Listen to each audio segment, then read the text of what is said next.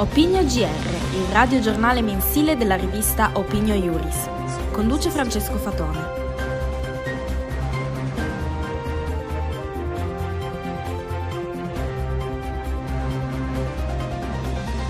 Buongiorno da Francesco Fatone per questa prima edizione del GR della rivista Opinio Iuris. Oggi tratteremo aggiornamenti dal Sud America, delle novità dall'Asia, seguiranno poi aggiornamenti dall'Europa e dal Medio Oriente. La Repubblica Dominicana costruirà una barriera lungo tutti i 380 km di confine che la separano da Haiti, con il proposito di fermare l'immigrazione illegale, i traffici di droga e di auto rubate. Lo ha annunciato il presidente dominicano Luis Abinader, citato dalla BBC, aggiungendo che i lavori avranno inizio entro l'anno e saranno ultimati entro due anni. Il principale dissidente cubano e leader dell'Unione Patriottica di Cuba, José Daniel Ferrer, già agli arresti domiciliari, è stato prelevato ieri dalla sua abitazione di Santiago de Cuba dalla polizia. Lo ha reso noto Saqueo Baez, vice coordinatore nazionale dell'organizzazione di opposizione Unione Patriottica di Cuba, affermando che hanno arrestato arbitrariamente il leader e attualmente risulta scomparso.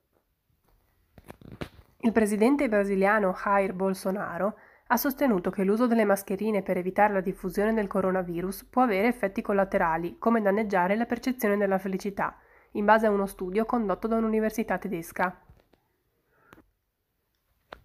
Per istruzione del presidente Nicolás Maduro, il governo del Venezuela ha dichiarato persona non grata l'ambasciatrice dell'Unione Europea, Isabel Brigliante Pedrosa, concedendole 72 ore per lasciare il paese.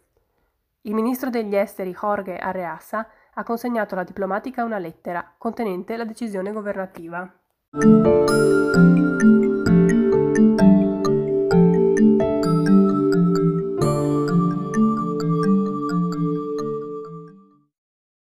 Seguono ora delle novità dall'Asia.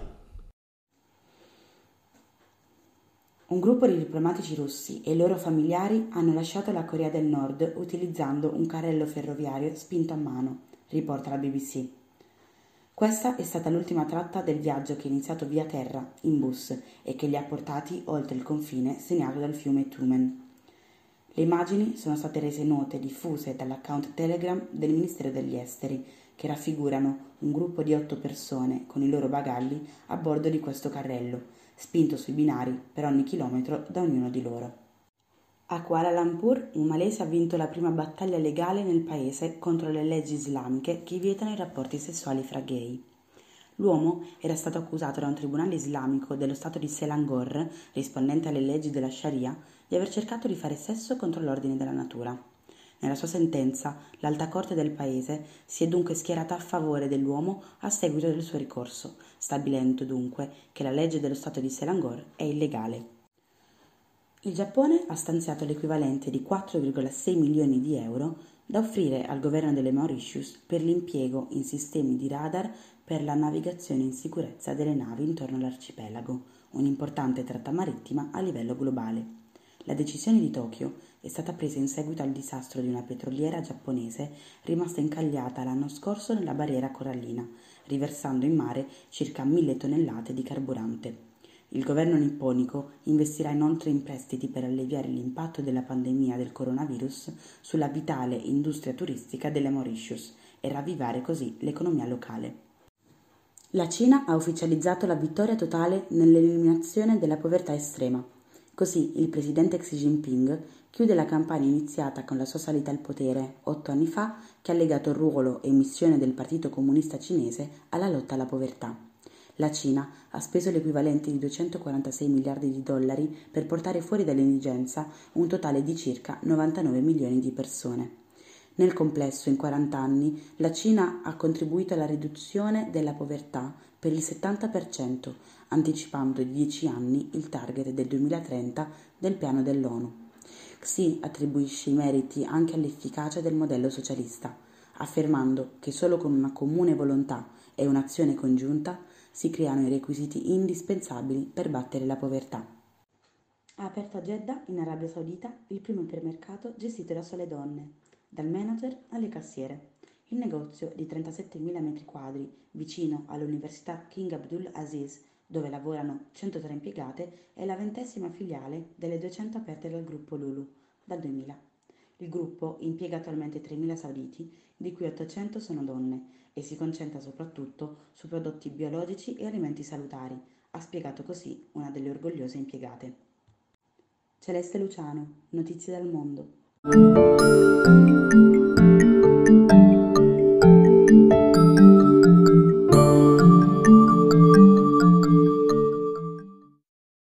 Spostiamoci in Europa. Armenia. Il premier armeno Nikol Pashinyan invita tutti i suoi sostenitori a scendere in piazza contro il tentato golpe proposto alle forze armate che hanno chiesto le dimissioni del premier e del governo. Georgia. Migliaia di dimostranti antigovernativi sono nuovamente scesi in piazza per un'ennesima protesta contro l'arresto del leader dell'opposizione Nika Media. I dimostranti hanno chiesto a gran voce nuove elezioni e la liberazione di tutti i prigionieri politici. Austria. Il cancelliere austriaco Sebastian Kurz ha contattato il Cremlino per trattare la fornitura del vaccino anti-Covid Sputnik 5. La Russia dunque potrebbe allargare la breccia nell'UE che è stata aperta dall'Ungheria. Italia. Mario Draghi è intervenuto alla sessione sicurezza e difesa del Consiglio UE, sottolineando l'importanza dell'autonomia strategica dell'Unione Europea in un quadro di complementarietà con la Nato e di coordinamento con gli Stati Uniti guidati da Joe Biden. Il rilancio dell'agenda transatlantica, ha spiegato il Premier, è un obiettivo cruciale. Giuseppe Borriello, Notizie dal Mondo.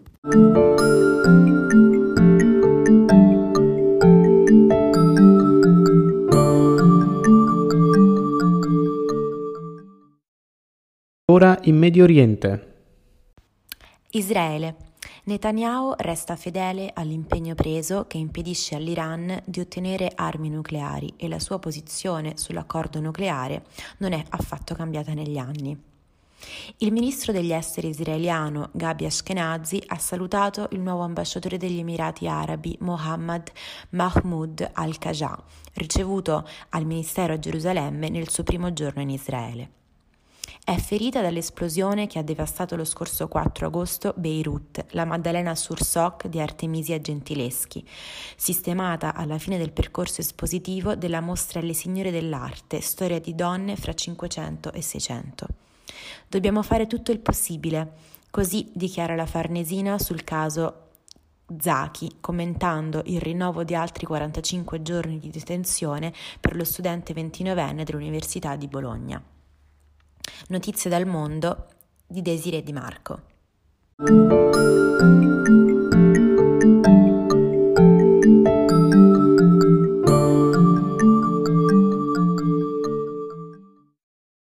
Primo attacco aereo statunitense in Siria da quando si è insediato Biden. Colpita una milizia filo-iraniana. Peggiorano le relazioni con Teheran. Il 26 febbraio Joe Biden ha avuto il primo colloquio diretto da quando è divenuto presidente. Biden ha discusso con il re saudita Salman delle relazioni bilaterali fra i due paesi, della sicurezza regionale, degli sforzi per concludere la guerra in Yemen e dell'impegno statunitense a difendere Riyadh dagli attacchi di gruppi filo-iraniani. Il 26 febbraio gli Stati Uniti hanno anche compiuto il primo attacco aereo da quando si è insediato il nuovo presidente. L'attacco è stato condotto contro una struttura legata ad una milizia filo-iraniana in Siria. Gli Stati Uniti non toglieranno le sanzioni all'Iran fino a che Teheran non tornerà al tavolo delle trattative per rinnovare l'accordo sul programma nucleare iraniano. Lo ha affermato il presidente americano in un'intervista nella quale ha anche sostenuto che nel presidente cinese Xi Jinping non c'è un briciolo di democrazia. La Camera statunitense ha approvato il pacchetto di aiuti anti-Covid. Questi soldi serviranno per sostenere l'economia colpita dalla pandemia, anche con aiuti diretti a famiglie ed imprese.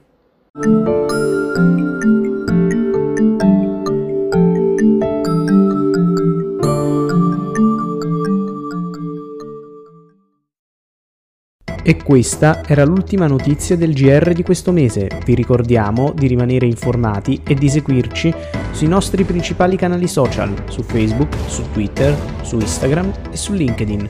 Da Francesco Fatone è tutto, un saluto e buon proseguimento di giornata.